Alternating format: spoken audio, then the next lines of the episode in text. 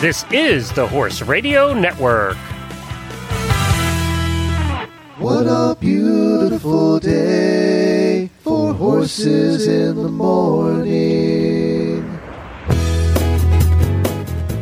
You are listening to the number one horse podcast in the world. Here's your entertaining look at the horse world and the people in it.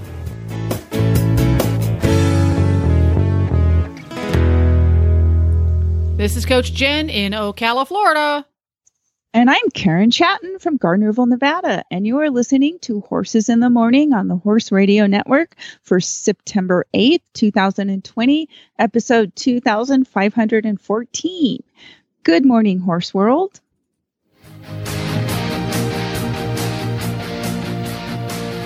When your start time's on Saturday and your finish time's on Sunday, and it doesn't get much better than best conditioned, and completing the challenge is the challenge, you're an endurance rider. Woohoo! We're back. Once a month, Karen Chaton stops by and we gab all things endurance and trail and camping with your horse and all the things that go along with it. Welcome back, Karen. Good morning. How are you surviving out there in Gardnerville, Nevada? Well, you know, it would be nice if we had like sky and sun and normal conditions, but unfortunately, we've had a lot of fires and all the smoke is coming and fills the valley. So we've been in an unhealthy range of air quality for the last week or so or more. And um, so, unfortunately, we're kind of dealing with, you know, that with trying to do anything outdoors. So, Yeah. You know, because COVID wasn't enough. No. so you not only have viral air, you also have smoke filled air. 'cause- well, maybe the smoke will kill the virus. Who knows? If only or vice versa well probably wouldn't work the other way around but um yeah and, and unfortunately you know i guess the only thing we do have to be thankful for is that we aren't in the path of a fire because i know some of these fires in california right now are exploding and there's ongoing evacuations and yeah, a lot of devastation in the wake of these fires which is really too bad so Now, what corner of Nevada is Gardnerville in? Do you know where lake tahoe is Well, it's north, south, east, or west. It's northwest. Okay. Nevada. Now, about on average, um, how often, like a yearly thing, or every other year, or several times a year, does do the fires cause air quality issues for you guys in that part of the state? You know, some years we haven't really had a issue, and then we've had other years where, yeah, the smoke just fills the valley, and you end up with a layer of ash all over everything. Um, y- you know, I don't really remember having air quality issues in September before. It's usually earlier in the summer. Ah, yeah. Yeah. when things are good and dry and volatile. Yeah. Right. Things are really dry right now. And we're expecting this big uh, cold front to come through. I guess the Northwest right now is experiencing really high winds and extreme fire danger. And so we're going from like triple digits in the last week. Today is only supposed to get up to 72. hmm Well, that- Which is nice. nice. And, yeah. and so hopefully the winds are going to probably blow the smoke out, but they'll blow new smoke in. and and increase the fire danger. So, you know, if it's not one thing, it's another. It's another. So you guys live in a part of the country that wildfires are a significant threat for much of the year. Do you tend do you with your rig, do you keep it set up so that you can fly the heck out of there at a moment's notice and get evacuated? Is that something you We- you habitually yeah, do? we we could. You know, the first thing I would do if I knew I had to load up and get out of here is I'd go start, you know, filling water. Um, I normally keep horse feed in the trailer. Um, you know, and my tack mostly lives in the trailer. Of course, I have more tack than can fit in the trailer. Don't tell anybody that. We're, we're not going to talk um, about that. We're not judging. Exactly. So, um, but you know, and course, inside the living quarters, there's always, you know, food, cases of water, clothes, you know, that sort of thing. See, So if we right have to there. load up and go, we'll Right. grab what we need because you know we've learned over the years to be prepared with what we need to grab and go, and we could be out of here, you know, within a half an hour Mhm. with See, right there. everybody loaded. That tells everybody in the equestrian universe you don't need to unload your trailer and clean it out. Just clean the poop out, leave the clean bedding behind, and and leave a percentage of the stuff in there because it will serve you well if you have to evacuate. I'm I'm just going to go with that. exactly. I know. So yeah, you need to be prepared and to be able to get out if you need to. Um, and that's one of the things I'm I got a list of all these things I've been working on with the new horse. Yes. well, let's let's give a little background for people who haven't uh, been keeping up to speed with with Apollo, the new COVID horse, because like Then- many horse folks, you got a COVID horse. So give us a quick introduction of Apollo. Exactly. Okay, Apollo, he's 11 years old. He's an Anglo Arab and he's flea bitten gray because what does Karen get? Uh, and he's over 15, 1 or 2. So he's for me, because I'm not even that tall. so I end up always getting tall horses and gray horses. So And I don't, f- I for don't know. non-Arabian and or thoroughbred fans, Anglo-Arab indicates that he is part Arabian and part thoroughbred. Is that right? Exactly. There we go. Exactly. And he he came to you as an adult horse with some endurance experience, but not very He- much. does he had but he hasn't really done anything for the last five years That's quite a vacation. so we're basically starting you know over with the basics groundwork just carefully proceeding because we have all the time now Yeah, you can't be going to any COVID. competition, so there you go. especially now with the air quality and stuff i can't really be doing a whole lot. So we're taking it easy. I mean i'm starting basically from scratch treating him like a brand new green horse because i really don't know what he's done or hasn't done or how he handles things. You know like for example just walking him down the street uh, he saw a couple of goats and kind of had a little meltdown. Aw, goat phobia. and then at the same time as the goats on the other side of the street, a dog came running up through the fence, surprised, you know, barking at him. So he didn't know which way to spin. so he was no way out. he was a multi-directional tornado going, "Wah!" you know, sort of like a kite in- a windy day, and you're Yeah. hanging on yeah, been there. so uh we've got him past the goats he's dealing with the goats just fine and you know so we're working on things you know we're working on all sorts of things. And so this time's you know right now it's giving us the time where i can go out every day and do 15 different little things with him so, uh, you know, one of the important things to me anyway is I need a horse that will move over and stand next to things for me to mount because I'm vertically challenged. Mhm. and because he's, you know, fairly tall for me. My stirrup is sort of like at eye level. Oh no! I mean, it's, or, you know, to be fair, it's more like chin level. So I still have to, you That's know, a lot. Yeah. it is. And so I uh, I need a horse that can move over and stand next to things, whether it's a mounting block, a rock, a log, a stump, a water trough, whatever. And so I've been working with him and I've taught him to move Uh, because before I would bring him over to something I wanted to stand on to mount, and he would turn and face me. yeah. yeah. Well, and that's what they do. You walk them over to the, the item at hand, and then as soon as you go over and stand on the item, they they move their haunches away and look right at you. Go, hi, how you doing? yeah. exactly. So now I've started working with him and I've taught him to move his butt over towards any item or object and then parallel park basically and Mhm. stand stand still and he's doing really good uh, now i've got him to the point where i just have to kind of kiss at him or Mhm. cluck and he moves over and he stands still and he's uh, he he's a fast learner Mhm. He's done really well with that.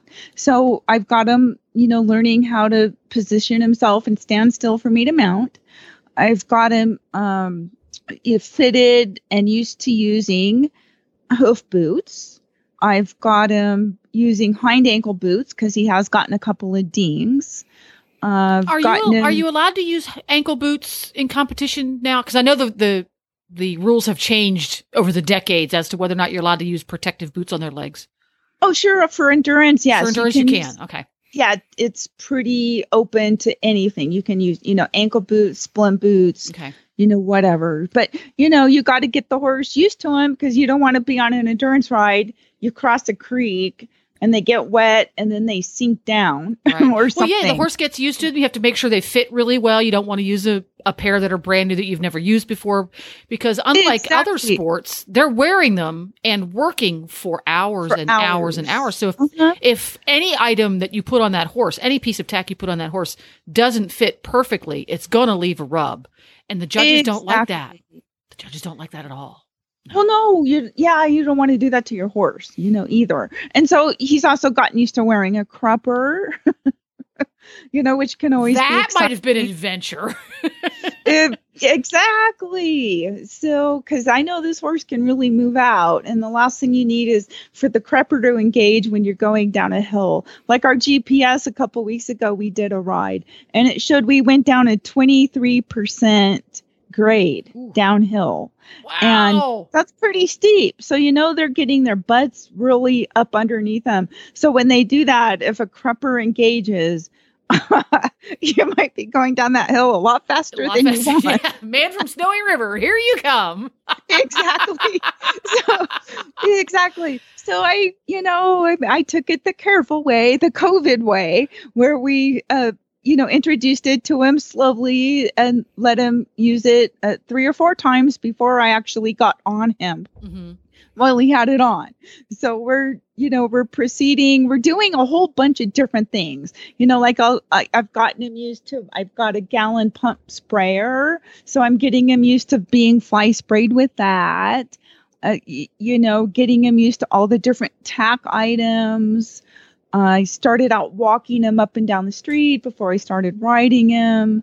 Uh, after he's worked, I'm getting him used to the sweet water with, uh, and wet mashes. Uh, just, that was that was probably one he took to pretty quickly. Yeah, he likes that. Yeah. yeah, yeah. Any kind of food, anything like that. You know, he's getting used to the motorcycles and the bicycles and the other off-road vehicles.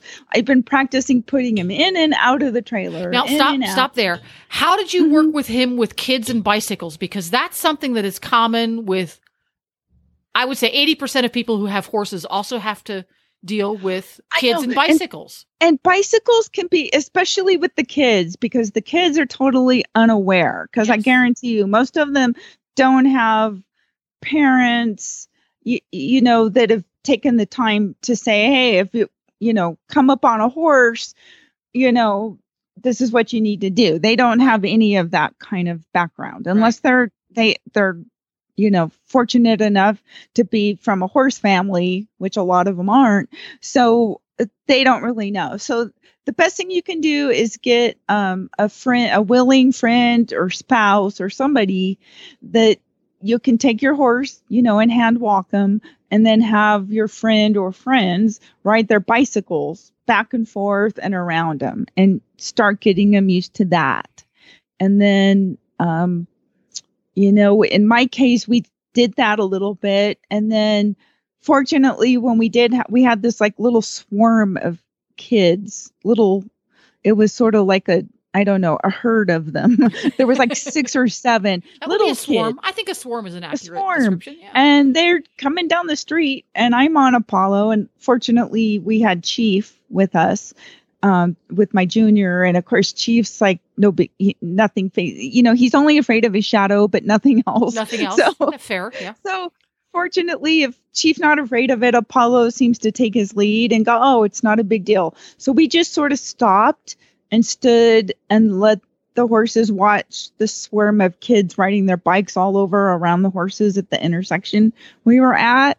And he handled it really well, but he had already been, you know, somewhat Mhm. exposed because, like I said, it's COVID time, so we're exposing, you know, the new horse to as many things as possible. Like last week when we took him out, the neighbor was having the tree service cut down one of her big trees. So Oh, that could be dicey, especially when the limbs come down. Yeah. yeah, the chainsaw's going near, and then crunch, here comes a big branch or whatever. So uh, he's been getting exposed to all sorts of stuff, Cool. which is which is really kind of Well, cool. it's it's fun to live through that adventure because we've all lived through those same adventures in our own ways. And for some of us who haven't, for example, maybe you didn't go through a particular adventure. It's fun to hear about how other dealt other people dealt with it.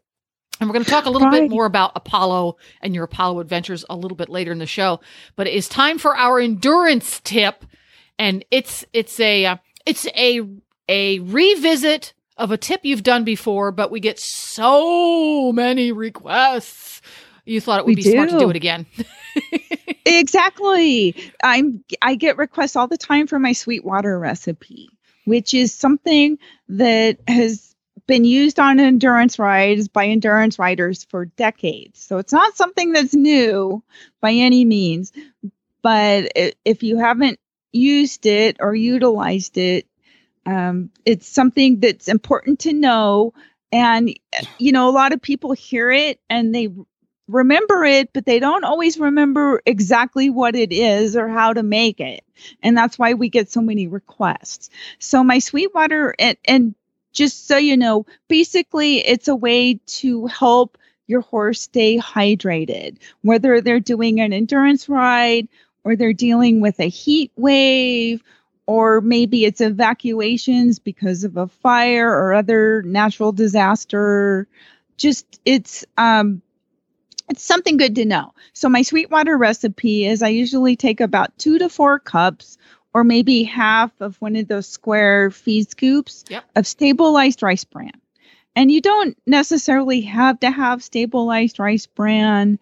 You can use wheat bran or you can also use ground flax, which I see that's what Glenn likes. Yeah, Scooter. We Uh, use that for Scooter Scooter. because the rice Uh-huh. bran can be very sweet, and he's a pony we'd like to avoid sugar with. Sure. And he likes the taste of it because it's something he gets in his breakfast. So it Uh-huh. that works pretty good. And for tiny little pony, we only have to put a, you know, half a cup. There you go. because he's See, little. so you- Exactly. So you can customize it for your individual horse.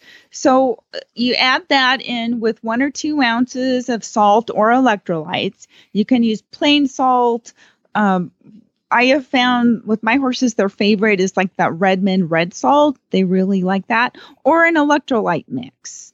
And then you add water, anywhere from about two to five gallons of water. And you stir it up, and then offer it to them. I usually offer it after I've worked them so that they view it as kind of a treat or a reward. So I don't give it to them like all the time. Mhm. Um, so that way they think, oh, this is really cool. This, you know, and then they just slurp it down. And then when they get to the bottom, there's like this slurry left. And some horses like that part, and others don't really leave the slurry behind. Yeah, they want the top. Isn't that funny? How Yeah. some some of them like to eat the cereal, and some of them like to drink the milk that the cereal made sweet. exactly and then you know and if the weather is um you know really you're having some sort of weird weather change or it's freezing you know it's the middle of winter you can use warm water or bring hot water out I never thought of that. That's brilliant because a lot of horses it- they'll yeah, kind of go like off hot- their water a little bit when the weather's cold. And this is a great way to get them drinking. it does and it helps and you know and they like it and you can experiment you can use you know different types of whatever you've mm-hmm. got you know like Yeah. we were saying the flax or different types of bran or different types of pelleted feeds just you know whatever your Yeah. horse likes Nigel's preference is now I only give him tiny quantities at a time because he will on a good day he'll drink a gallon of water at a ride. uh-huh That's that's a lot for him. So I make Oh. about a gallon and I adjust the amount of rice bran accordingly. It's about a maybe a cup. But for him what works really well is I put alfalfa pellets in it. About uh, Okay. a Uh-huh. cup or two of alfalfa pellets, and I put it in a, a big feed pan shape. Uh huh. So when he puts his face in there, he can feel the pellets at the bottom with his little lips, and he knows they're down there. Uh huh. So he drinks through the water so he can get to the pellets. Uh huh. Exactly. They're all different with how they want to do it. Yeah, they're all. They, each one has a their own style. Scooter, Scooter seems to enjoy the taste of the water in addition because he just sticks his head in there and you, he's a tiny pony. He's Uh-huh. 13 hands. And I think if I put it five gallons, I think he would drink all five gallons in one stretch. Oh gosh, I have measured how much my horses have drank at a ride. You know, when I give the sweet water, it also then encourages them to drink more of the regular water. And that's the other thing that's important to know. If you're offering sweet water, you need to also offer just plain regular water as well. Right. And, And- and I guess the electrolytes not only help to replenish electrolytes, but if he, if you're one of those, if he's a horse that's lost some electrolytes, it, it affects his Right. it helps Thirst. them desire. Yeah. Yes. and it helps them to recover faster because then now they're stimulated to drink even more. But I have measured my horses have drinking like 17 gallons of water the day before a ride. And then- I mean, then they're pretty much peeing quite a bit, but at least they start the ride very well hydrated. Yeah. Which and is that's, important. That's key, especially when you have, hello, Colorado, by the way, um, weather changes. This can be really useful Uh huh. for right. whether it's hot or cold, because again, colic cases always go up when the weather changes. And one of the common Mm-hmm. reasons horses colic is they forget to drink because either the weather changes and they're going, Oh, I'm worried about the weather. I'm not going to get a drink or the weather, the, the water is colder or hotter or whatever. And if you, like you said, use it kind of as a treat every so often. So it's something that the horse is familiar with. Oh, Right. weather changed. Give them some sweet water and they enjoy it too. So that's just a, uh, a bonus. Exactly. Yep. Cool. Yep. Well, I think it's time for us to give uh, the Distance Depot a call, Kristen, and we're going to talk a Dr. little bit about trailer bar- and barn cameras, which we have one of, so I can't wait. And we're going to cut there. Let me write that down.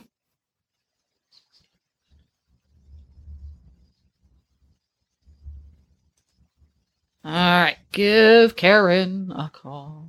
Curse, curse, Kristen. Kirsten. Karen. I already have Karen. Add people to the call. Let's add Kristen. That's okay. Glenn still thinks I live in Colorado. Well, I, for some reason, we see pictures of you, beautiful mountains. We just think Colorado. We don't think Nevada. We think of Nevada as flat. We think all of all of Nevada looks like Las Vegas. okay. That's Right. problem. Yeah, we're at the other end of the state. We're in the Sierras. We have ski resorts up here. Wow. So remember that part. see if it were Well, if it weren't see- for the fact that it was an hour and a half drive to the nearest gas station, we'd love to live there. oh, here I am typing on the wrong computer again. Hey, but you can still do get your groceries delivered. So Can you, know, really get your groceries delivered out there? I could. I, you know, we just have done the grocery pickup stuff, Mhm. which is wonderful. I love that. I love it. I do. We, in fact, we're going to be painting our house. We just even ordered our paint from Home Depot because it was on sale for Labor Day, and it got delivered to us on Sunday. wow. I know, no extra charge. Cool. Yeah. Isn't All that right, wonderful? so we got her going. Um, we will cut here and bring you back in. So I'm gonna you you jump in when she answers. Okay. Okay.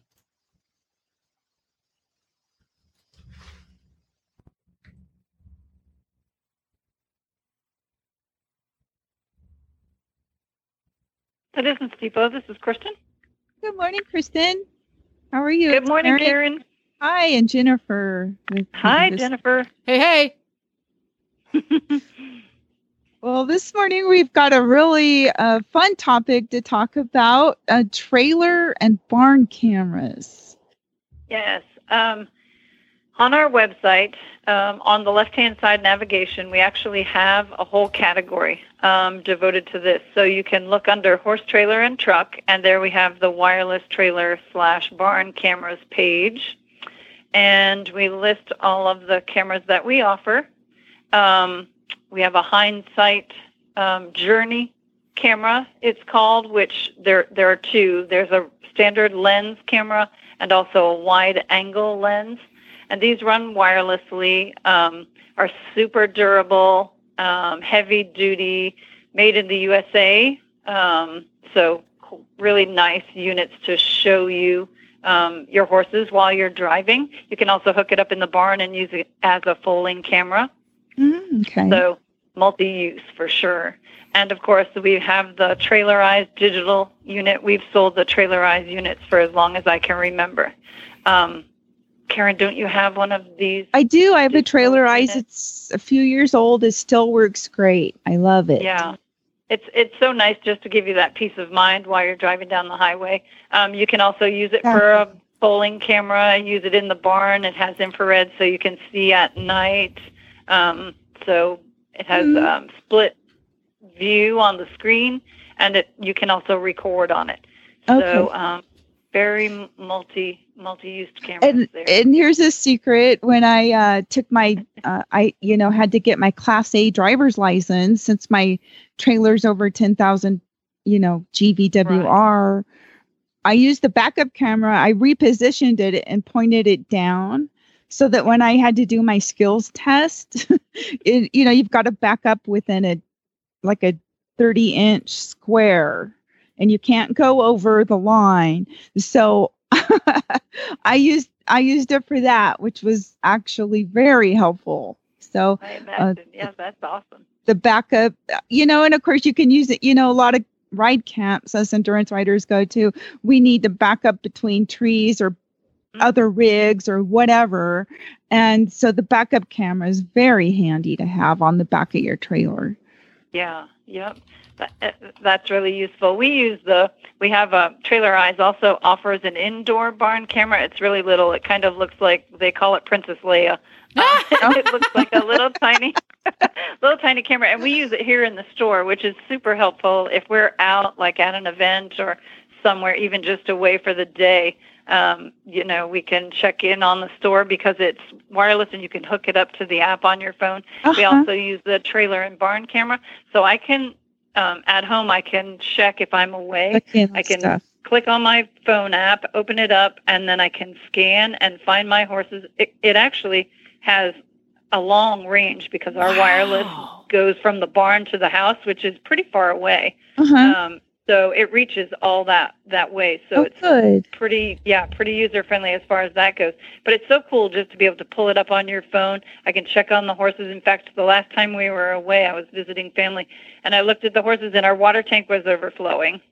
One of the boys had Oh, yeah, one of the boys had turned the nozzle i must have just turned it off slightly and they must have scratched their nose on it because they're not the type to mess with things but they had just turned it on enough so it had a really slow drip so i was able to call my neighbors and say hey run over there and shut that Oh, my water off for That's us so cool. so yeah, it's very cool. So really helpful things to have, and it's just neat to be able to check in and make sure, you know, they're doing fine. And yeah, it's pretty pretty cool units for sure. Exactly. Yeah, they're definitely useful things to have. You know, you don't realize it, uh, you know, until you have one, how valuable they are. Just for, like you said, the peace of mind, whether Mhm. it's checking on them in the barn or checking Exactly. on them while you're hauling them somewhere. Absolutely. And also, I have something I just thought of with the newer models nowadays because we have a hindsight, but ours is generation one when they first started selling oh, to the okay. equestrian market. But the newer ones now, where you can connect to the app, uh, rather than buying a separate system for your door, because a lot of people like to have the ring cameras now, Oh right. just put your put your hindsight or your or your Trailer Eyes on your front door Oh, if you yeah. want to have if you want to have that ability to go online and look what's going on in your front door or your tack room door Uh-huh, or the sure. entrance to your barn and Right. can Mhm. give you a little peace of mind security wise too. Yeah. Right. Yeah. Or when you need your class A license and you can't go over the line. Yeah, what a brilliant idea. Just Yes. Yeah, I'm gonna. I need to put mine on the back of my horse trailer. We've we usually used it on the inside of the trailer, which was how they marketed them initially, so you could keep an eye on your horses Right. inside the horse trailer. Mhm. But I need to put mine on the outside because with the new pickup truck, the mirrors aren't quite wide enough that I can see my horse trailer tires when I back up. And when Oh, I right. when I park my trailer, I have to park it on two narrow concrete pads with the tires so that we don't get ants in the trailer. Right. And I can't see them with the mirrors. so I need to put I need to put my camera on there. Yeah, they're very handy. Well, Yeah. and we actually sell extra cameras. So we have, um, you can buy just the additional camera. So, and with the split screens, you should be able to, if I'm not mistaken, you should be able to have one on the outside, yeah, and one on the inside. And What I then, thought. um, yeah, and you may need to go to a different frequency on the camera because they have d- different channels. But I would think that would be very easy to set up too. Yeah, these they've they're they've come so far in the past I know it. three five years since we got ours. They just yeah, you can, and you can buy one system and have it apply to so many places because the cameras are designed to be easy to install, therefore easy Yep. to Yeah, they just clamp uninstall. on. Mhm. Yeah, they just clamp on, so you could move it. If you're not trailering, you could then use it as your barn cam, like you say. Cool. So- Yeah. Well, Kristen, tell us if somebody was interested in ordering, how to get in touch with the Distance Depot. All right. Well, they can visit the website www.thedistancedepot.com, or of course they could call us toll free 866-863-2349. We'd be happy to help. Terrific. Cool. Thank you. Thanks, Kristen. Thank you, girls. Bye bye. and cut there, and we will get the gals on the phone. All right. Okay, this will take a second since we've got so We've many got to call. three of them. Three of Three them. of them to call. and it'll go much faster because I'm going to type on the correct keyboard. Because I have three to choose from over here. Invariably, I type on the wrong one. All right. Nine, seven, nine, nine, nine, seven. That's not confusing at all. Six, eight, three, five. Enter. All right. Heather is ringing.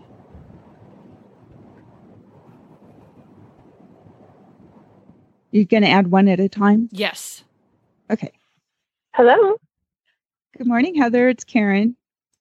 Hi, Karen. Hi. Well, we're going to add you guys one at a time. So you're the first one. Yay! Jennifer's calling, I guess, probably Devan because she's next on the list. You got it. All right. Now Devan is ringing.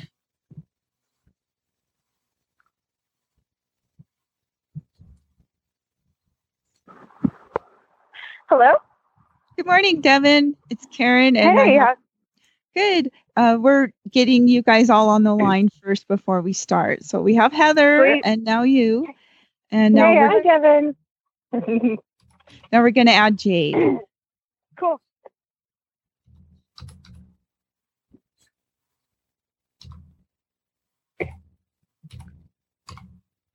All right. Jade is ringing.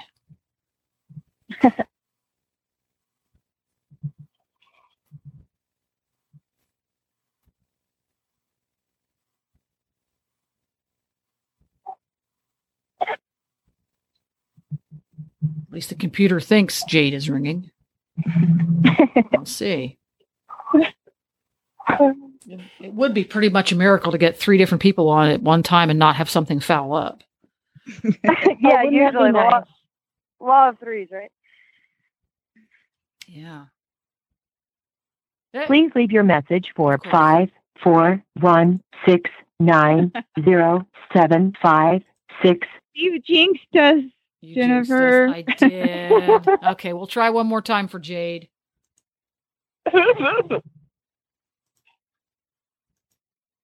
Hey, if we just get two out of three, That's not a bad day, right? it's it's 2020. uh, we're doing okay.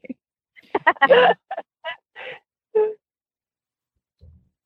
Somebody, we we were listening to a podcast the other day, and they decided that somebody needs to make a T-shirt that says "Good enough for 2020."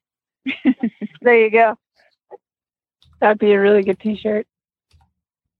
All right, we're calling her again, and it's ringing. Let's see what happens.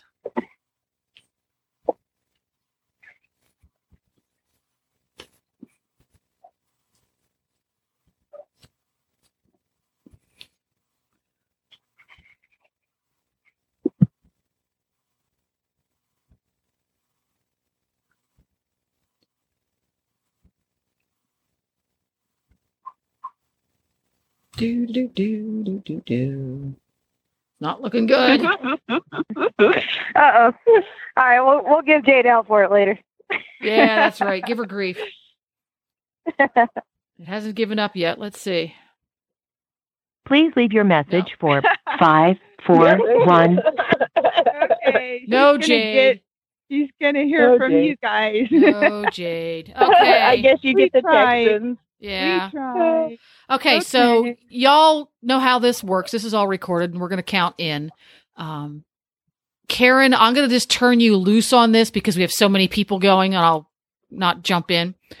Uh, do your do your best to address each guest by name. So Okay, that, well, that there's we only which one. two, but there's so- only two. But that way we don't talk Yeah. over each other too much. right, Um, right. Other than that, just go to town. Okay. Okay. Okay, let me catch you Okay. count it in. Three, two, one. All right, our next guest, we have Heather Russell and Devan Horn, who just recently sent in an application for the world's toughest race in Patagonia next year because endurance riding and the Mongol Derby and events like that weren't enough for them. So they decided to do this other event, which is actually pretty amazing and an incredible thing to even uh, aspire to. So let's start, Heather. Tell us how this came about with you guys deciding to do this and why. Those are excellent questions. Um, well, for me, I watched a few of these eco challenges with my dad when I was a kid, and they took them away forever, and I'm not sure why. And it was a f- mutual friend of Devan and I on Facebook that tagged us in a post about this eco challenge that was going on in Fiji at the time. And we jumped on it like fleas on a dog. We were so excited.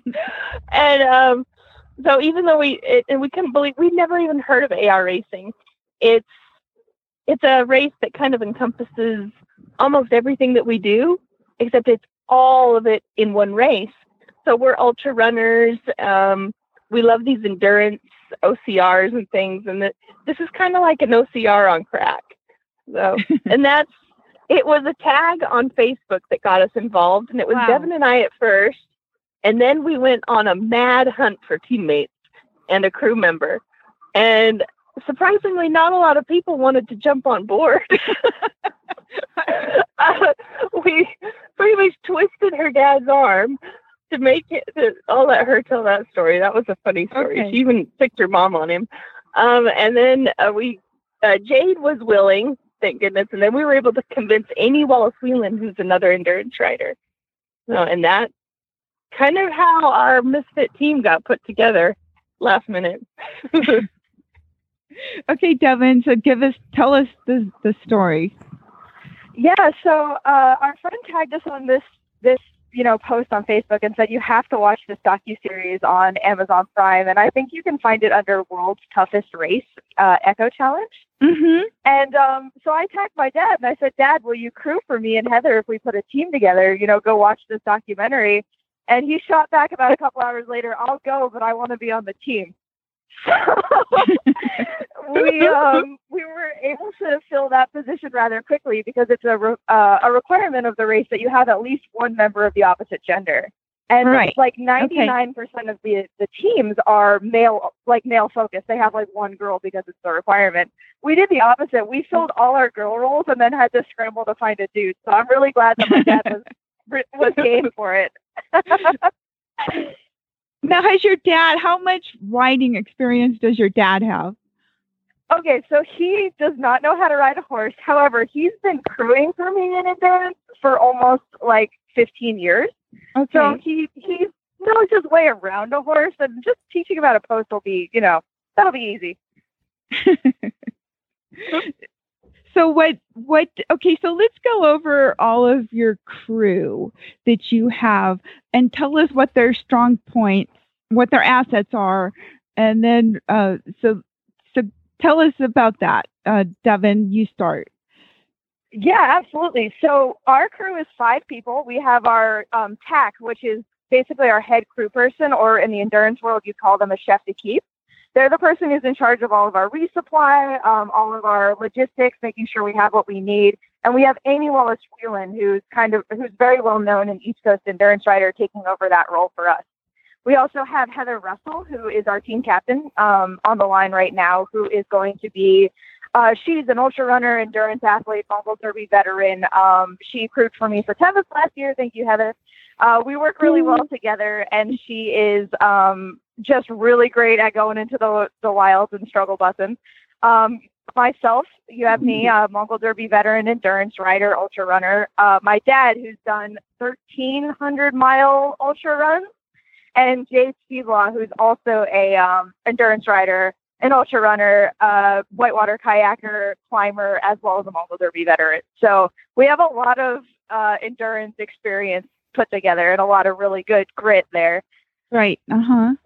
Okay, Heather, tell us what are the points or the the things that you guys think you need to specifically work on and train for? That's an excellent question. As um, Patagonia has a mix of things that some of us definitely need to work on certain aspects. Like personally, for me, it's the water aspect because that's one thing I haven't Uh-huh. done. And so the fact that we're going to be in water, probably swimming and things, does have me worried. So that's going to be my personal crux right there that I have to overcome. Uh, but for the most part, most of us have done pretty much everything. We're beyond excited for the uh, horseback riding stretch, Right obviously. now, you so not because I I have just started watching the the new one that's on Amazon Prime, and so Yeah. far I've only seen them leading a pack horse. I haven't seen them having to ride. So, what are your what's your anticipation for what you might get to experience? That's So hard to tell because it's a surprise. Yeah, like what Devan's saying. Yeah, go for it, Devan.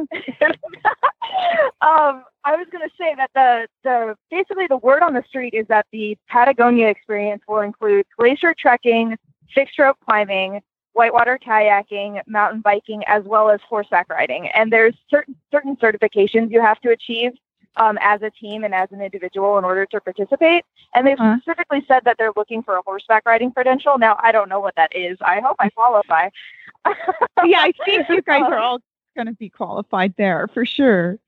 Yes, but that makes me think that they're do- they're gonna be doing long stretches, or at least I'm hoping for long stretches of riding, Yeah, because that's gonna be something our team does really easily. uh huh. Sure, sure. yeah, and there's the rock climbing and the rappelling, the whitewater rafting, and the mountain biking for sure. But Okay. these are eco challenges. They love to throw in surprise challenges as well. If you get on um, YouTube and watch the old eco challenges on YouTube, it's really fascinating to see how they they can really torture you out there. well, just the like the new one, they're having to carry their mountain bikes through the mud. I yeah, mean, Devan's looking forward to that. She thinks that'll be her favorite part. now are you guys going to go out and practice doing that? Oh, yeah, we- absolutely. definitely. Oh my gosh. I'm so excited to train for this. Every time I think I'm retired or that you know nothing can phase me, I find something else that's really cool and interesting and fun to do. So Yeah.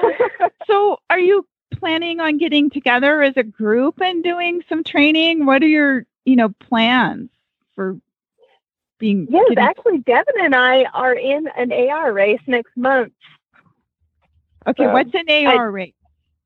That's what So Eco gonna- Challenge is an AR race, but it's like the biggest version of the AR race. Kind of like the Mongol Derby is an endurance horse race, but Uh-huh. it's the like the biggest one. The Eco Yeah. Challenge is like the biggest version of the AR racing. They start out as small as like four hour events and go as big as the Eco Challenges. And so we're in a 12 hour event in Missouri next month. okay. So hopefully we survive that. Okay, so what does that entail for 12 hours? So, Devan, you want to take be that one? Yeah, yeah. Yeah, I Devan. The event is called um, Off Road Rage Adventure Racing, which is what AR stands for, Adventure Racing. It's going to be a 12 hour event and it's going to feature um, hiking, mountain biking as well as canoeing, if I'm not mistaken. So Heather and I are going to go out there and, and suffer a little bit with her daughters for 12 hours and uh, get our feet wet and see what you know the navigation's all about, and meet some fellow AR racers, and hopefully pick their brains a little bit. yeah. To answer your previous question on weaknesses, Uh-huh. uh, in endurance, we use GPS a lot. So we do navigation, but these challenges require you to have a compass and a map. Okay. So that is a whole new world for us old to have to way. learn. Okay. Yeah, we have to learn that. So hopefully we'll we'll we won't get too lost in October. Learn- Learning the ropes of topography and, and um, the compass. Right. And so tell us, um, I'm not sure which one of you wants to jump in here. A little, just give us an overview of the the Eco Challenge. Like, how long is it? How many days? And the different segments. Go for it, Captain. All right, Captain. Yeah. Okay, Heather. well, the, uh, they tend to be about 11 days, 10 to 11 days. And the length, um, they make the length so that you can finish within that amount of days. So, for example, Fiji, I think, was 600 miles. hmm And then um, it sounds like Patagonia is going to be shorter, but we don't know the exact course yet. And so if if it's following the previous years, the eco challenges that they did forever ago when I was a kid, it should be somewhere around four to five hundred miles. But then again, it's eco challenge; they love to surprise you. So Uh-huh. that's about the length. It looks like they tend to start you out with either on the water or on bikes, just from our research. But then again, I watched one where they started them out on a glacier, and so it's it's very random. And even when you're out there, you don't know exactly what the next challenge is going to be. They reveal the map the day you get there, so it's it's really a mixed bag trying to prepare for these things like Uh-huh. what do I pack? And they give you a general idea. So the general idea for Patagonia, they like what Devan already said, they put in trekking, whitewater rafting, rappelling, rock climbing, mountain biking, and horseback riding. Right. And so Yep. they said The be sure to be there for those. Yeah, would do it for me. I would be like, I'm afraid of heights. So, you know, just watching them when they were, you know, going across the rope, across like the canyon or whatever, I'm like, nope.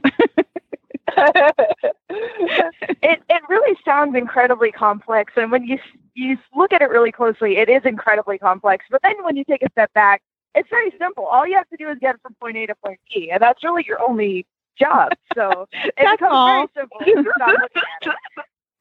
That's all. And so I. I know on the new one I've been watching, I'm kind of in the middle of it, but uh, early on they had to stop the event because of of, of a storm.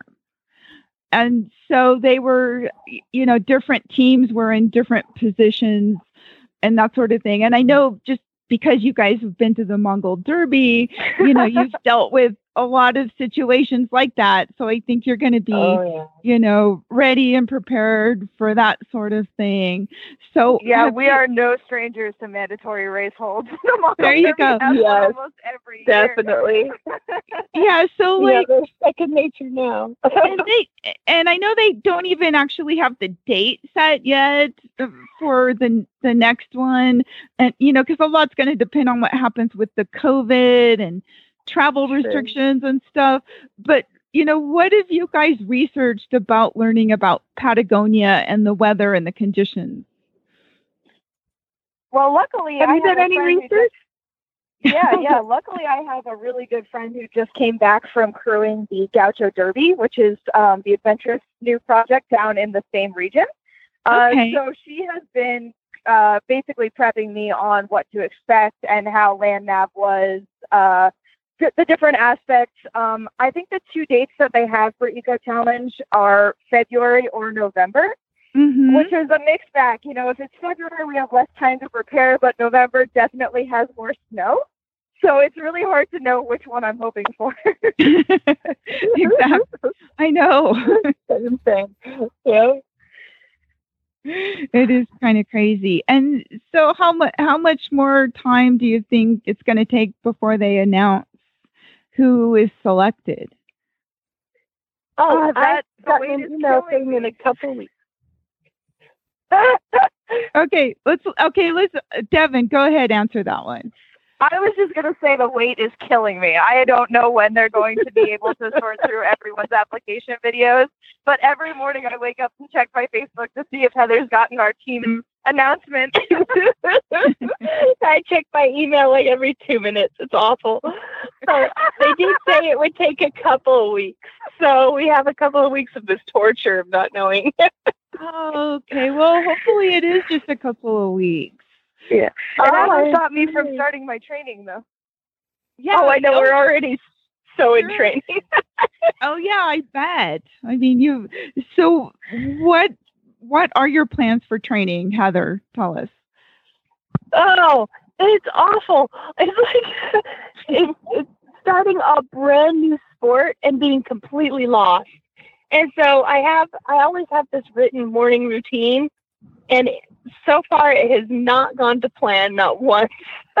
Like life gets in the way, but I'm trying really hard to put pull in all the different aspects. I'm working on my grip strength.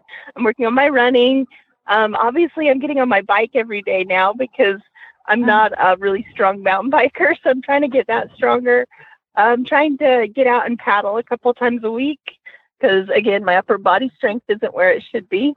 And so just trying to train my weaknesses back up. And of course, the navigation.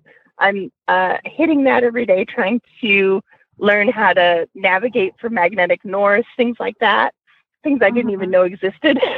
Yeah, yeah. I bet you're it's a lot of not stuff. just exactly yeah it's not just the physical training it's i'm trying to educate the other way too and researching ar races um, strategy seems like there's a lot of strategy that goes along out there it's not just physical and Mhm. so been trying to learn as much as i can there by contacting previous ar racers and so Yes, I've been That's- reading their their Facebook page, and uh, yeah, you know, and they did do a good job, I thought, of selecting a wide variety of teams.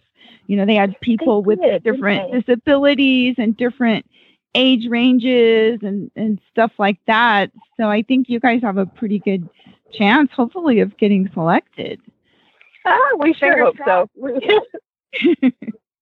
you know, and it, you know, and all this training is just going to make you even better in, at endurance riding. Oh yeah, the We sure hope never so. a waste of time. Yeah, yeah, Yeah, So- training's never a bad thing yeah. So, um, what are your plans for endurance in the near future? Let's start with Devan. Well, uh, my uh, I live in Texas, so our state is just kind of starting to begin to host rides again. I'm Mhm. very hopeful that there there's a 75 in uh, October, middle October, that looks like it's going to go. But our calendar is still just kind of recovering, and everyone is still beginning to kind of be comfortable with meeting in, in at ride camp again. So I'm Right. hopeful that uh, that that will continue, and I'll have lots of good endurance rides to go and participate in because, of course, that's training too. So exactly, exactly. So, what about you, Heather? And where are you, are you located? Same, same. I'm in I'm in Texas too. I'm just Okay. north of Houston, so about the same area as Devan, and I'm I'm doing the same game, just waiting for rides to open up. There Mhm. are a few that look very hopeful that they are, and so and I've kept my two boys in condition, Oh, good. so we're we're ready and poised. Just yeah, COVID I just kind of got messed my things um, up for us. yeah, I just got one of my horses in training back, so hopefully we'll be able to hit something before the new year. Right. And so if people want to learn more about this, there's a website called ecochallenge.com.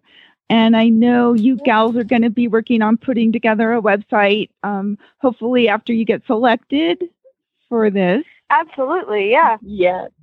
Yeah. So, well, we wish you the best of luck. And um, we'll be keeping in touch and following you and hope that um, that you get selected and get to go. Yeah, please thank keep your you, fingers Sharon. crossed. We we just want to get to the third one. Yes. that's yeah that's going to be a challenge in itself for sure especially right now with the the everything seems so crazy right now. The world we're in. It is, Absolutely. isn't it? If we could just get to the start line, everything else will be easy, right? There you go. Well, thanks for coming on the show, yeah. guys. Appreciate you being here, and we'll Yeah, we'll uh, check back in when you get when you once you get uh, officially entered and and accepted.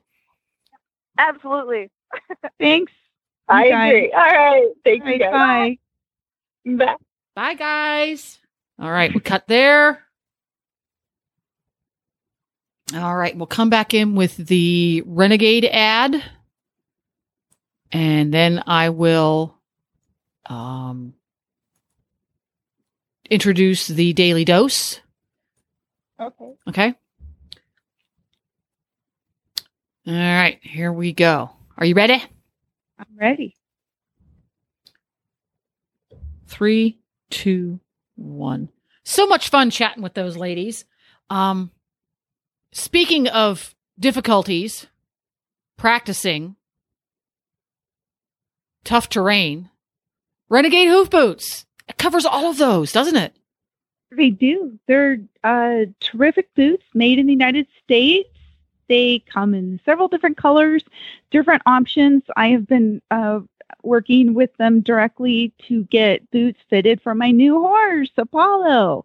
And what we came up with based on his hoof shape and his heel bulb shape and his size, we have a Viper bottom with a Renegade Captivator uh, for the back and that seems to work well. It fits him well, and it uh, helps uh, encompass the the back of his heel bulbs Mhm.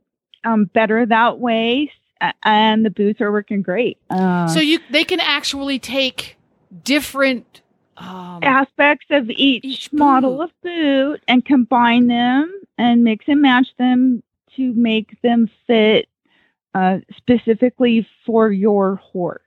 that's very and they're really they're really good at that. So depending on the shape of your horse's heel bulbs, uh, whether they're more uh, curved and round or more flat, or if they're contracted, you know, different shapes.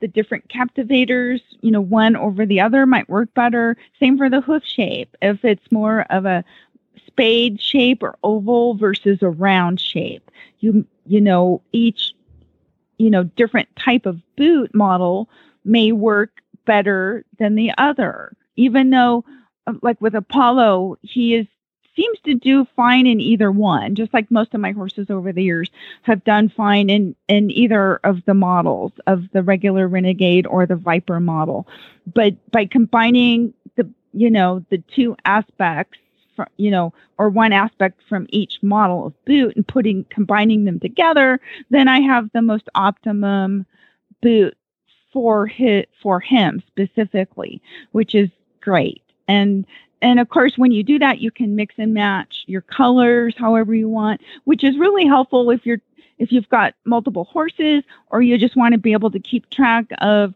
which boots go on the front, which go on the back without having to actually look at them. That's a good idea. Get get one color for the front, one color for the back, because a lot of you go. horses have different sizes. Yeah.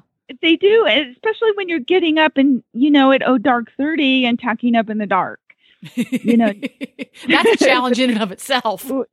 yeah, for for a lot of us now, just getting up is a challenge. Well, yeah, there's that too. but in the dark, Yeah. That's, You know, that's great. So, so, where, where um, can people contact Renegade Hoof Boots? you can go to renegadehoofboot.com.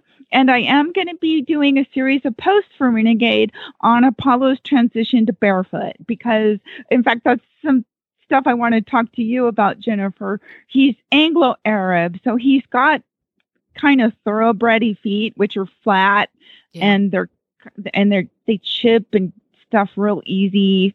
And so Welcome to the uh, club. yeah, okay, there we go. So I do need to be using boots on him when we ride because his feet are just chipping just by being turned out at home. Mhm. I don't, you know, so um, I'm doing a bunch of stuff to help, you know, improve his hoof quality and manage him barefoot for the long term. And I know it's going to take a while, so we're on a pro, you know, a long term process to get there. And so I'm going to be documenting it and doing a series of blog posts Well, on it's the cool that you're doing the, blog posts because there's so many people who have horses with They're in the same boat. hoof strength. Exactly. Yeah. Yes. Yeah. And so, you know, I'm going to be going over the things I know that are tried and true that I've done over the years with previous horses that worked really well. And I mean, you got to figure Chief's, God, he's, he's 25 and he's still going sound. Um, he's been barefoot almost all that time. Um, you, you know, he's done an awful lot of endurance miles and regular miles. And so I've learned a bunch, but I'm still learning. So we're going to be going through all the things that work or that don't work. And that can be found on the renegadehoofboot.com under the category barefoot news. There you go. So, and it's Renegade Hoof Boot Singular is the website. Although, if you just put into your search search engine "Renegade Hoof Boots," it'll pop up. They have really good SEO. up. Yeah, that- that's great. Well, another uh, another thing that we're constantly learning about as horse people is what to feed our horses. And I got together last week with Janet Geyer, who is the owner, founder, chief formulator, chief cook bottle washer at Daily Dose Equine, a new feed company. And they're just kind of joining the family over here at Horse Radio Network. So I chatted with her and I wanted to share that with you. So here we go. And I am so happy to welcome to the family at the Horse Radio Network because we do kind of consider ourselves family around here because we're all horse crazy folks and we like to support each other just like a family does. Janet Geyer, and she is the founder of a little company called Daily Dose Equine, which you may have heard of. I talked to I talked to Janet a number of years ago at Ada in Philadelphia, and regular listeners know all about Ada and had a great chat with her. And I'm so glad that she has decided to come on over here to the Horse Radio Network and tell everybody about Daily Dose Equine. And so thanks for joining the fun and welcome to the show, Janet. Well, thank you very much. It's a pleasure to be here. I'm so happy to be here. Um, how long has Daily Dose Equine, the feed company, been around? Well, it was started in 2006. 2006. And- that's that. Yep. That's wow. That's been around a while. You're you've got some track record there. It has. It has. It's been around a while. So you are a scientist by background. You have lots of brain cells. What made you what made you go down the road develop a horse feed? Where'd that come from? Well, I think I'm a horse lover first. Oh, So that's where it all started. I mean, I was having problems with my horses. And back in 2005, 2006, there weren't any great answers for horses that were metabolic or uh, heavy. And some of the boarders that I have at my farm were having problems gaining weight. And I was looking around and saying, you know, what is going on here with horse feed? And uh, so I learned a lot about horse feed in a short amount of time and uh, started developing uh, ideas, which led to Daily Dose Equine.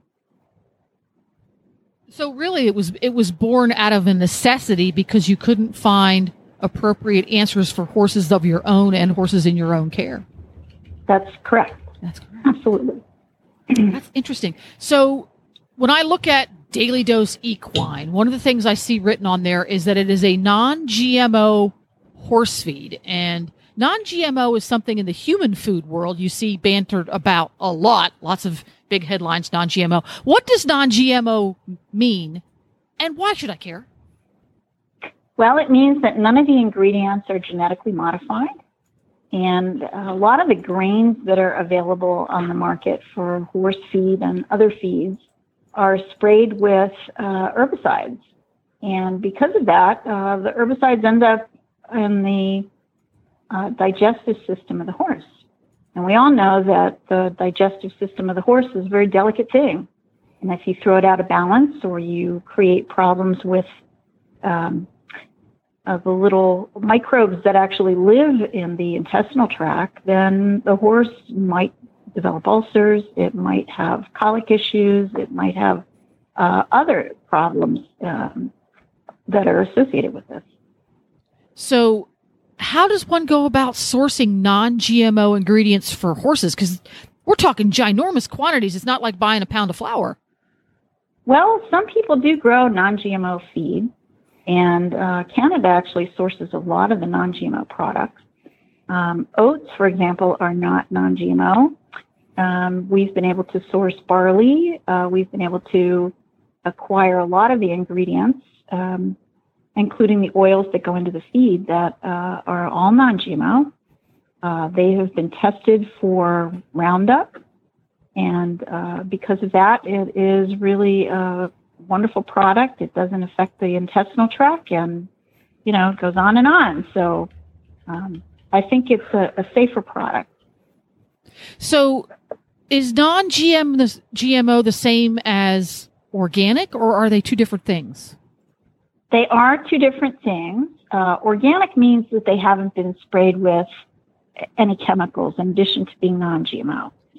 But with my feed, it's been tested for pesticides and herbicides, so they're not there, which is similar to what happens with um, organic. And uh, in my case, I haven't gone for organic certification. Um, that could be something we do down the line. So what you guys do is you test it to make sure there's no chemicals on it. Correct. Well, that to me means it's going to be kind of organic. Yeah, I, I like that. That works for me. I think it's a good definition. I tested it and there's no chemicals. Ta da. Right. and another one of the things that you guys do that's a little bit different that, and you really don't see it in America much at all. I don't think there's any companies in America besides yours that are American companies. There's some importers from overseas. Uh, but roasted feed, what are you roasting and why do you roast it? Ah, that's a really good question. So, roasting grains um, has been around for a long time. And I understand it's an old pig farmer trick, which is fun. Uh, the idea of roasting, what it does is that it cleans up the grain. Grain sits in a silo for a long period of time. And you can have bugs in there, you can have mice in there, you can have a lot of things that uh, cause um, grains to actually grow mold or bacteria.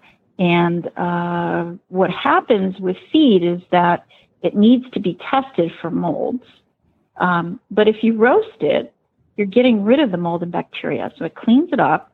And as it passes by the flame at 2500 degrees, it actually opens up the kernels, making it more digestible. So it's a little bit of processing, but it is really clean feed. And what happens is, is that it uh, doesn't grow mold, it doesn't grow bacteria. It's been tested for that, and um, it's clean enough for you to eat.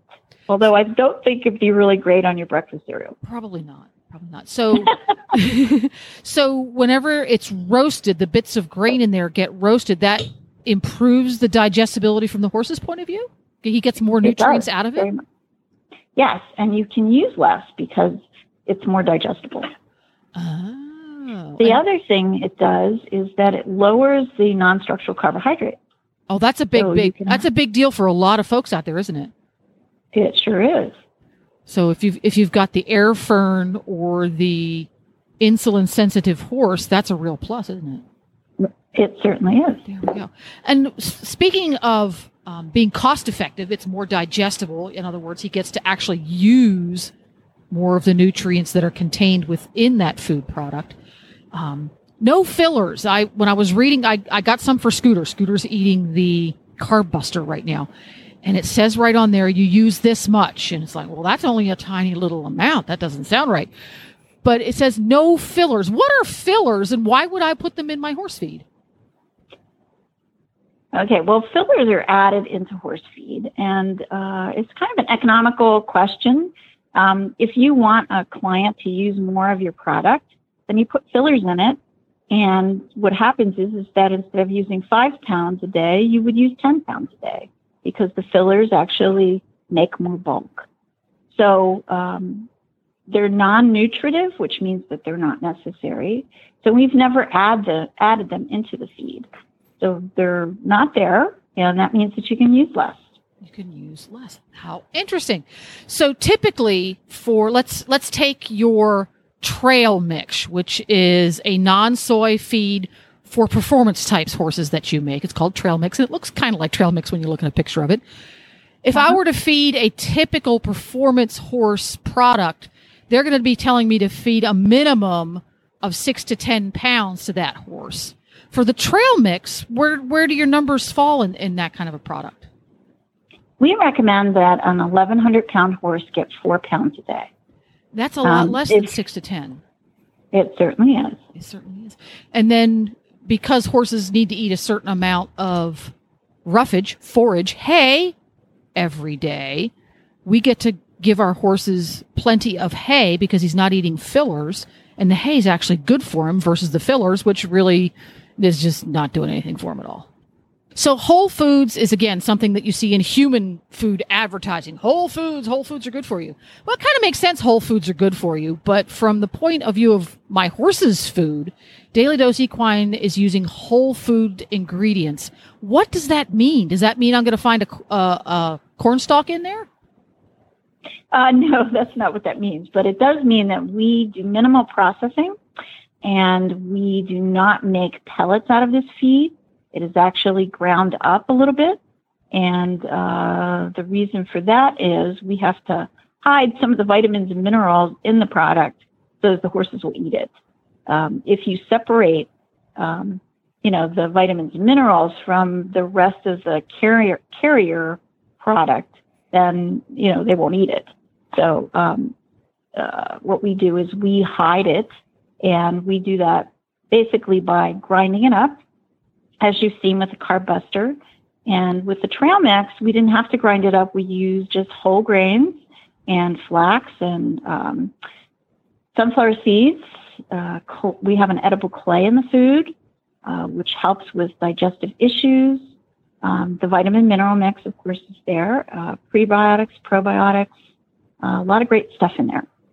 And that was something I, f- I found interesting with the Carb Buster, which to me, it looked a little bit like ground up kelp or something. It was that, it's kind of that green color. And I'm guessing it's because there's a lot of ground up hay pellets in there, perhaps? Yes. Yes. So we take hay pellets and we grind those up and we hide the vitamins and minerals in there. And they get all they get all mixed in, so it's one uniform stuff. Right. But there's also little there's little tiny yellow yellowish colored pellets, which I'm guessing are peas.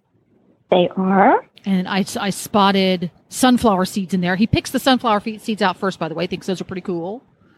he seems to really like those. Um, and it doesn't smell sweet like horse feed in it. Does it not have molasses in it? It does not have molasses in it. We don't use any molasses in our processing. Interesting. And that's just because it doesn't really, molasses isn't something that brings nutrition to the table, does it? Just flavor. It only brings flavor and it's been used a lot in the horse industry, mainly because you've got to hide the taste of some of the ingredients. So we don't need it because it should taste good. It should taste good. There we go. And how many different um, feed products does Daily Dose Equine offer? Well, we have uh, three feeds and four forage balancers. Now, a feed is a fortified horse feed. That's the only thing he needs besides his good quality forage. What does a forage balancer do? What's the role of a forage balancer? Well, the way I look at it is that a feed is for horses that need more calories. So you would give them a little bit more. Um, the level of nutrition is a little less. So for your fatties that are out there, um, the forage balancers are really great because you can control their weight. So it's higher level of nutrition. It's uh, lower calories. And if you have to add something else to the forage balancer, it's easy to do. I see. So versus the feed, which is for a, a, a horse who requires extra calories beyond what he's going to be able to consume in good quality hay, like a, a horse that's in work or maybe thoroughbreds or even a lot of quarter horses need some grains. It, correct. Absolutely. Okay. So that's really cool. So you've got something for everybody. You've got feed for performance horses. You've got feed for seniors who maybe don't do. chew so good. Right. You've got- Exactly. That's ground up for the guys who don't have teeth. You've got And, feed uh, for broodmares and foals even. We do. Absolutely.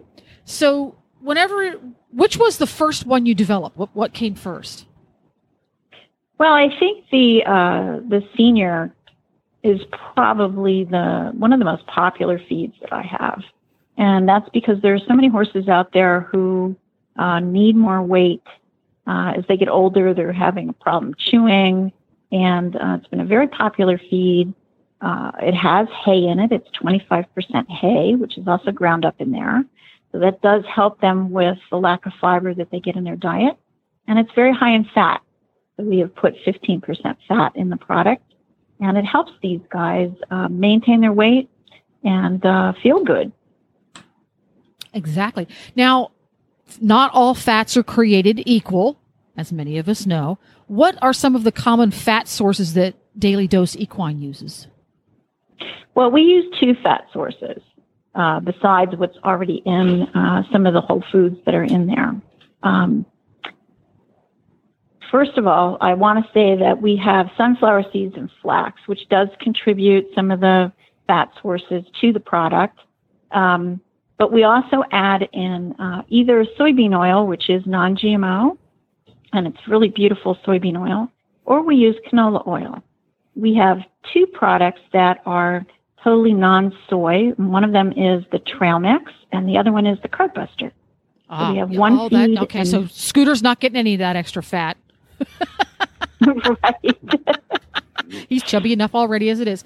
Now, and a lot of folks might be, be wondering right now, okay, can I get, can I daily dose? I haven't seen that at my local feed store. But you've solved that problem, haven't you? We have. We are available through Chewy.com. Yay. So anybody who has a computer or a smartphone can order it from chewy.com. And that's how I got mine. Um, because Good. you're in Maryland, which is a long drive to get a couple of bags of feed. So I ordered it through Chewy and just hopped there on, hopped online right there. I ordered my bag of grain and a, bu- and a bottle of fly spray and got free shipping. Yay, me. And it, a couple days later, it showed up in a cardboard box on my front door. So that was great. Fabulous. There we go. Now, for so somebody who has has further questions or is a little bit curious about daily dose equines and the one, two, three, four, five different uh, horse feed products that you guys make available through Chewy.com, how can they contact you? What's the best way to do that? Well, we do have a website. It's www.dailydoseequine.com. Um, there is a form you can fill out and it comes straight to me. Um, other than that, um, you can certainly call into uh, Chewy. They are very good at answering a lot of the questions. So, for shipping and availability questions, how long it's going to take to ship it, which products are in stock, et cetera, et cetera, you can just talk to sh- the folks at Chewy, chewy.com, easy peasy, or go on to the Daily Dose Equine website and you can be contacted via email uh, by way of that. If you have questions about uh, the ingredients that are in there, which one would be best for your particular horse, because each horse is individual. And even within that, how you take care of your individual horse. It's it's a two sided thing, the person and the horse. Um, and sometimes it's a case of you have a variety of different horses, and which one's going to cover all your horses. And that's those are things that you can answer because you develop them yourselves and you feed them to your horses, so you know all this stuff. So thank you very much for hanging out with us for a few minutes, Janet Geyer. Thank you. It's been a pleasure. That was a lot of fun to chat with Janet and get to know Daily Dose Equine a little bit. Daily mm-hmm. Dose Equine, three separate words. You can Google it or you can just go over to chewy.com. I love Chewy. They bring stuff right to your door. It was a little odd getting a bag of horse feed from Chewy, I have to say. But see, I've got four dogs, so I love when I can get stuff delivered. and we actually have a Chewy warehouse here in Ocala, so it didn't have to go very far. oh, no kidding. That's nice. Yeah, we have one in just up in Sparks, which is right next to Reno. And speaking of Reno, their air quality this morning early was off the charts. It was higher than it's ever been recorded, over 500. Wow.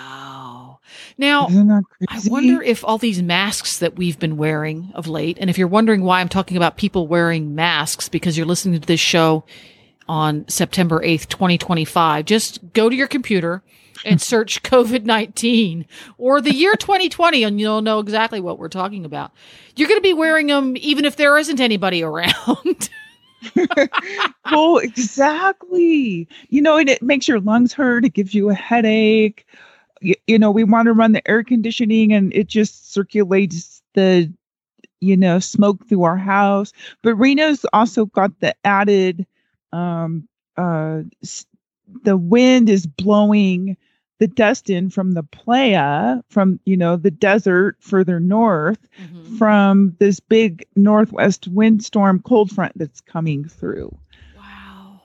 That's Yeah, it's it's crazy. Yeah. So talk about air pollution. yeah, there you go. Uh, yeah. Well, what doesn't suck is that slowly but surely rides are getting scheduled. Yay! we are. We have endurance rides coming up, and you can learn more about them by going to aerc.org and clicking on the ride calendar. And they're not all marked canceled anymore. Yay! We're And- starting to have rides. We have the Virginia City 100 coming up soon in Nevada in just another couple of weeks. Uh, there's other rides throughout the region. I um I hopefully will be going to one or two of them in October. Um, they're starting to ge- they're starting uh, to gear up down here in the south. We're we're in Florida, and I've noticed now that we Uh-huh. actually have a few rides that have been approved. So uh, I think the very end of 2020, we're going to start seeing the more more ride schedule, and for some AERC rides, it's a little bit easier because it's by its very nature. Endurance Social riding is a distance sport. You don't have gangs of people hanging out at in gates and gangs of people hanging out the canteen and things like that by its nature. So that in some respects can make it easier for Right. some yeah, when we're rides. out riding, we're you know half a mile or quarter mile apart. Yeah, when you have a hundred mile ride, you can get you can get away from everybody. Yeah. For the most part you most part. usually can it's just a matter of how they have to coordinate their volunteers and the vets and stuff in camp Right. to keep them you know safe from hopefully they're not spreading covid or anything Get every, But keep keep I- everybody apart and keep everybody masked when they're not, right? exactly and i think they're showing that being outdoors is safer you, you know one of the safest things to be doing Versus hanging being out. Yeah.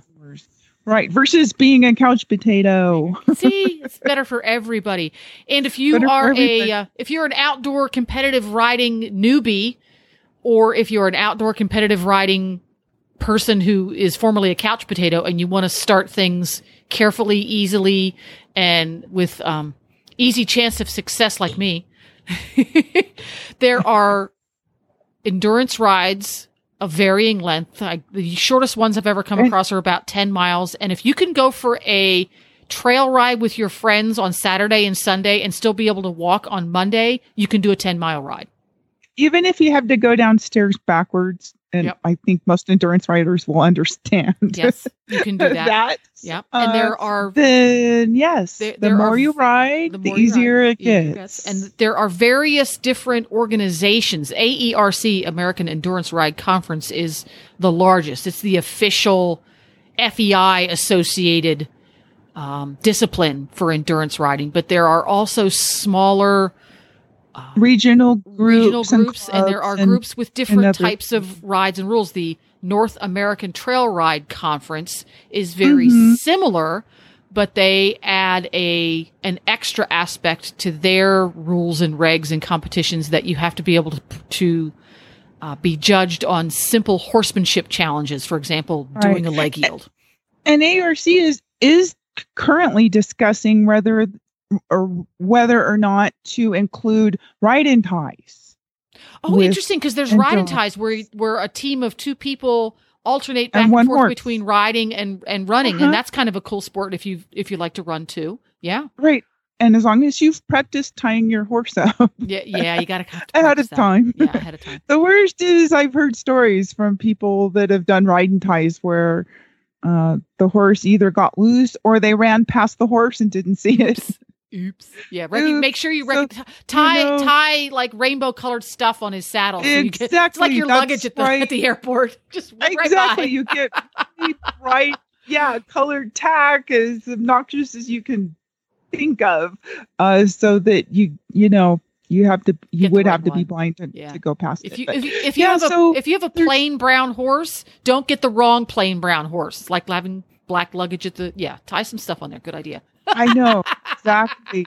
Yeah, get the colored, the brightest colored renegades and the brightest colored biothane tack, There you and you'll be all set. So all set. yeah, there's there's lots of other stuff going on out there, and we're starting to you know pick up and get back, hopefully to you know somewhat normal because just like with the rest of the economy, you know the sport can't just keep going on with everything getting canceled because I I think like a couple of my friends have commented to me is I can see, you know, they've said things like, I can see how when somebody doesn't do endurance for several months, how they don't stay interested in it or don't want to come back to it and get Sure. involved at the same level they were previously because they realize, you know, the dedication and commitment that it takes Mhm. because they've, you know, this COVID thing is just sort of disrupted so many people's lives. Yeah. So, you know, you just have to stay focused and stay committed and,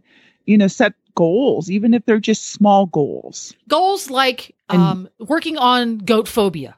Goals like that. Goat phobia. Goat phobia. That's It is a thing.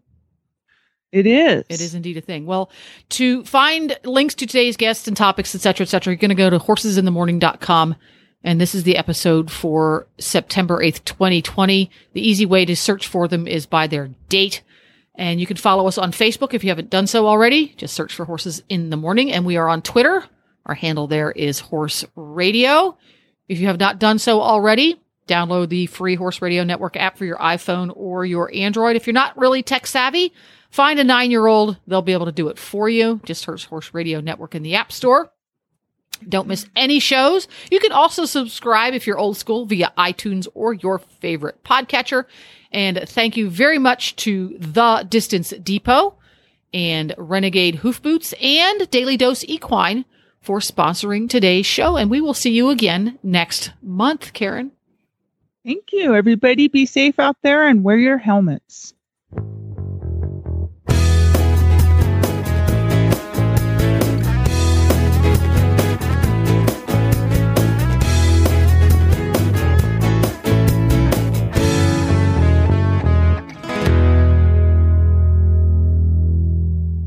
Cut.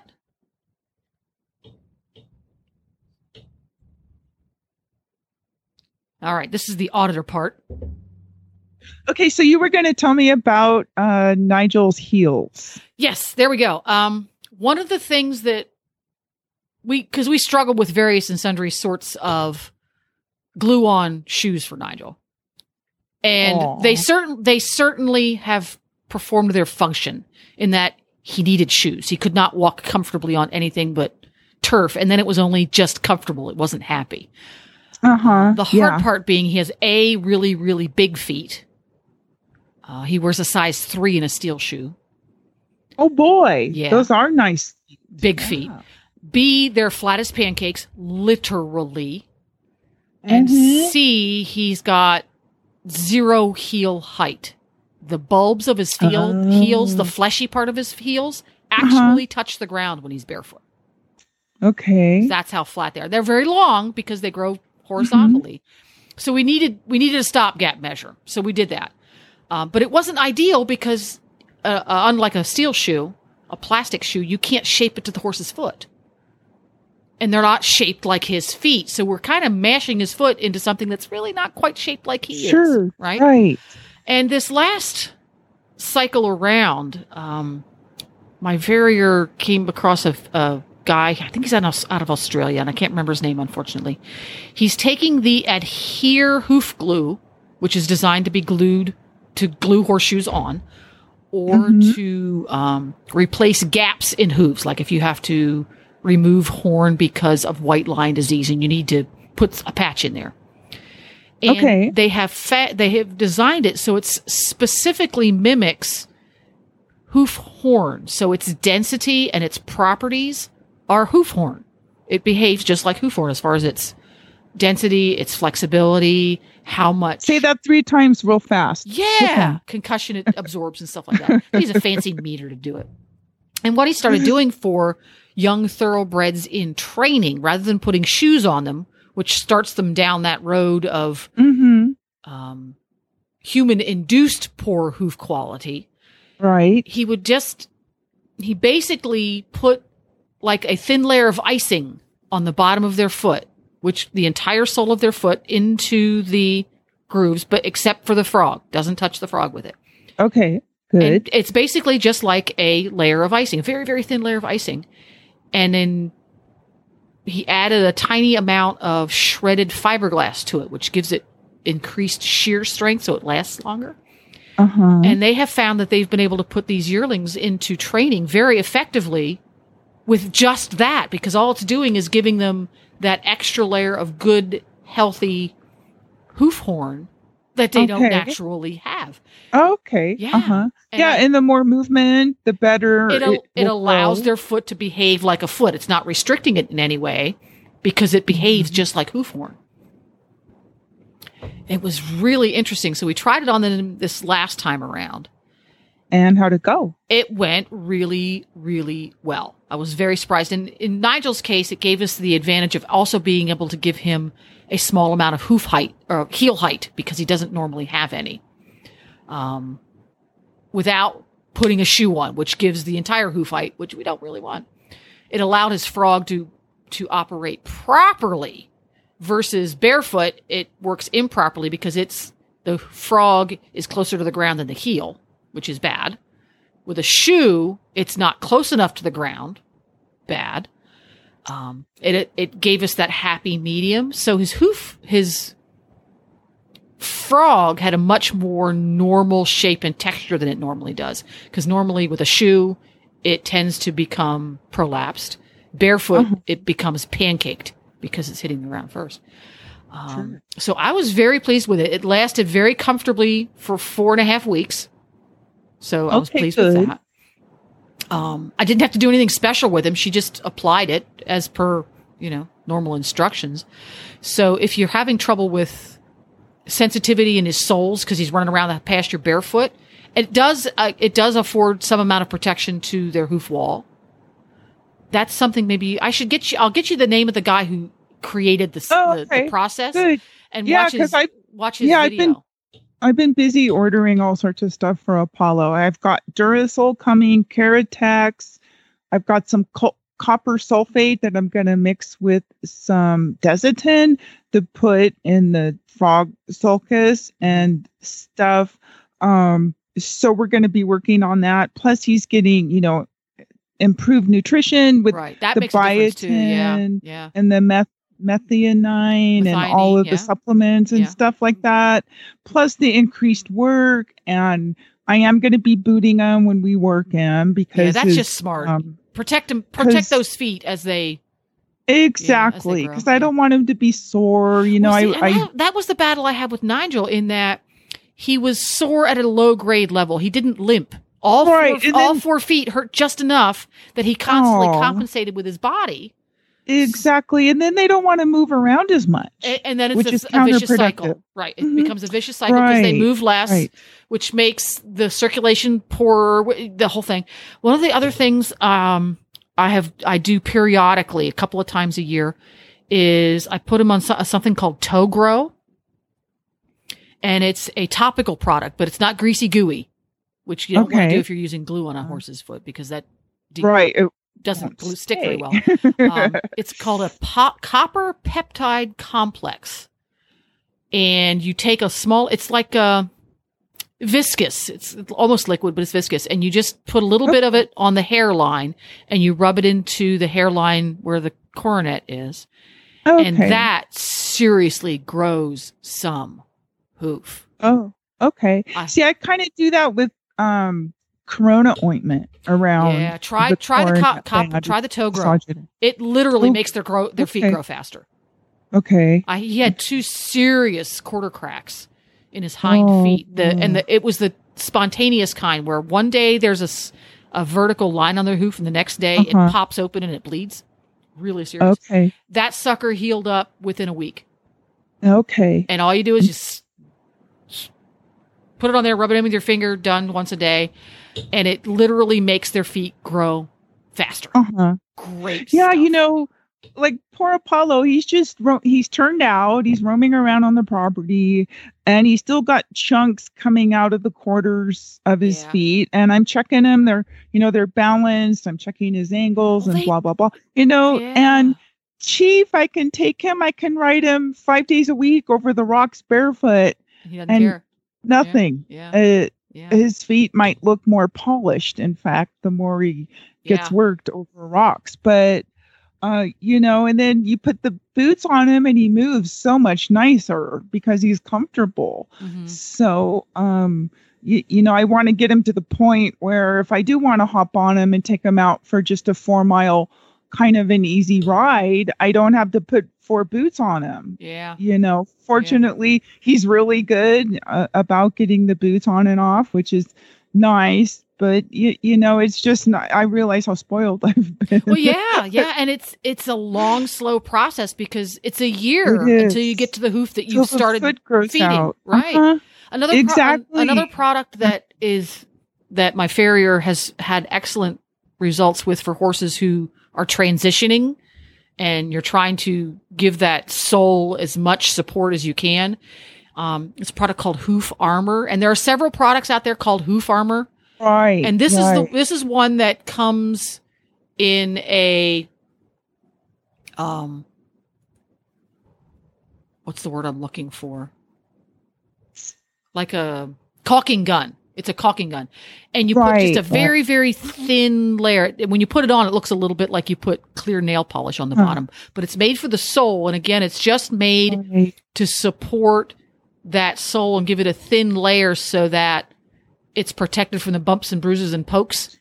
And she said she's been very happy with the results she's had with that. She does a lot of um, remedial horses. She works. She does Yeah, see, volunteer I- work for a. I tried it years ago, but I was using it on horses that were tough footed. So I So didn't see a difference, right? See, so uh, okay, so I looked up Togro. It says it's a copper peptide complex that works on a cellular level to direct blood flow and collagen production to cell damaged feet. That's the one I use. Yep. And so, so yeah, I think the Keratex, Carat, what, however, you, I'm not even sure how to pronounce it right or how it's spelled, but I ordered some of that, and it's supposed to help with the collagen Yeah. as well. And so the and the Durasole does seem to help toughen up the sole. Yeah. So See, I didn't have any uh, luck with the Durasole with Nigel because his soles are rock hard. They're thin, okay. but they are literally rock hard. She has Uh-huh. to sharpen her knife to trim anything out of his sole, but they're still thin and completely flat.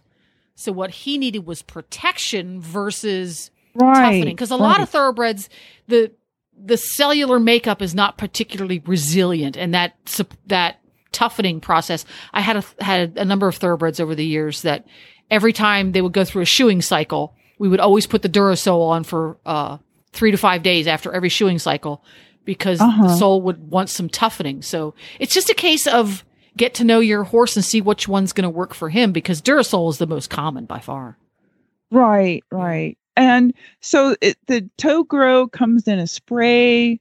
i use comes in a i use the little squirty just gel little squirty bottle squirty bottle. Yeah. Okay.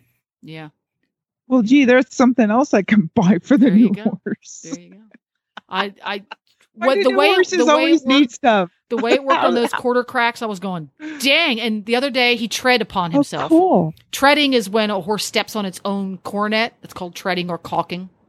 Okay. He caulked himself, which is what you typically call it on the back feet. He's freaking barefoot. How do you caulk yourself when you're freaking barefoot? But he did. He took one heel, he stepped on the inside quarter of his other foot and shredded Did he see a- coronet. Did he see a goat? he, maybe he's just such a freaking klutz. But I started putting that stuff on. He did it Thursday of last week.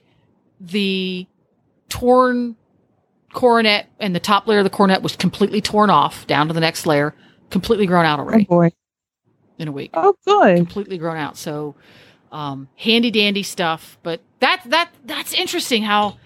But it, the good part is you've got boots that fit his feet, so that when he is Mhm. working, he can stay completely sound on those feet. Because I think a lot of people, when they're talking about transitioning their horse to being barefoot, or anytime they have a horse that is sensitive in his feet to different terrains, they do not put enough value on the fact that the horse might be just a little bit gimpy. Oh, he's just a little bit gimpy. Well, he's constant. Right. He's standing on his feet constantly. So, okay, you're wearing a pair of shoes that really aren't 100% comfortable. They're a little snug. But you have to stand for 14 hours a day in those. You're going to compensate.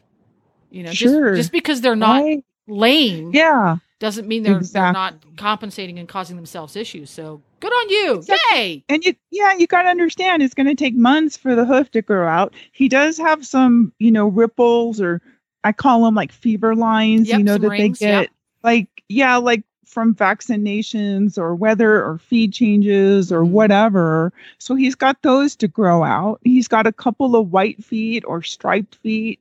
And of course, you, you know, those are the always the ones where you can see any bruising on, you know, Yeah. whereas if they're black, you can't see It's it harder to see. Yeah, exactly. harder to see. With the white feet, you're like, oh look, he's got some bruising going on that's been in there. Yeah. So you know, I don't want to contribute to that and make it any worse. So Yeah. yeah, whenever he's getting worked, like now, if I lunge him, I take him into the corner that I've got that's mostly sand. Or it's soft. yeah. Um, Doesn't you know, and I don't want to.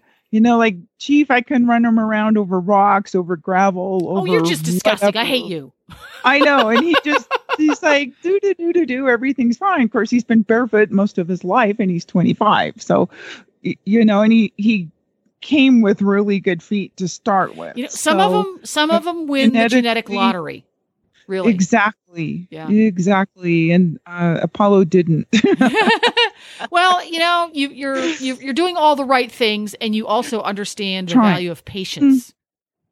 exactly. Yeah. It's going to take a while. And we got to, like, I showed you in my list of all the stuff we've been working on, you know, the trailer loading, the letting him be tied to the trailer while he learns how to eat and drink. Um, You know, Just- that's something I need to practice many more things. of. Is just tie him, just Uh-huh. sitting here in the yard, tie him to the horse Right. trailer, and just let him stand there because he eats at the trailer, but he, it's really, really, really hard to get him to drink anything when he's tied up. And I never do that. I never tie him to the horse trailer at home. I need to do that. Thank you for the reminder. Oh. yeah. And, and work him first. So then maybe he has a reason to want to drink.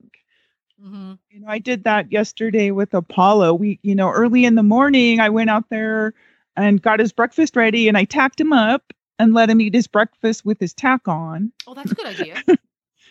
Right, because we're doing the mix and match thing where he's he's just you know I've collected like wool saddle pads like for decades. I have every kind of wool saddle pad that there is, and this horse has decided he doesn't like wool on his back. there you go. So so now I am mixing and matching. I'm trying all these different things. You know what I do, and this is this is silly.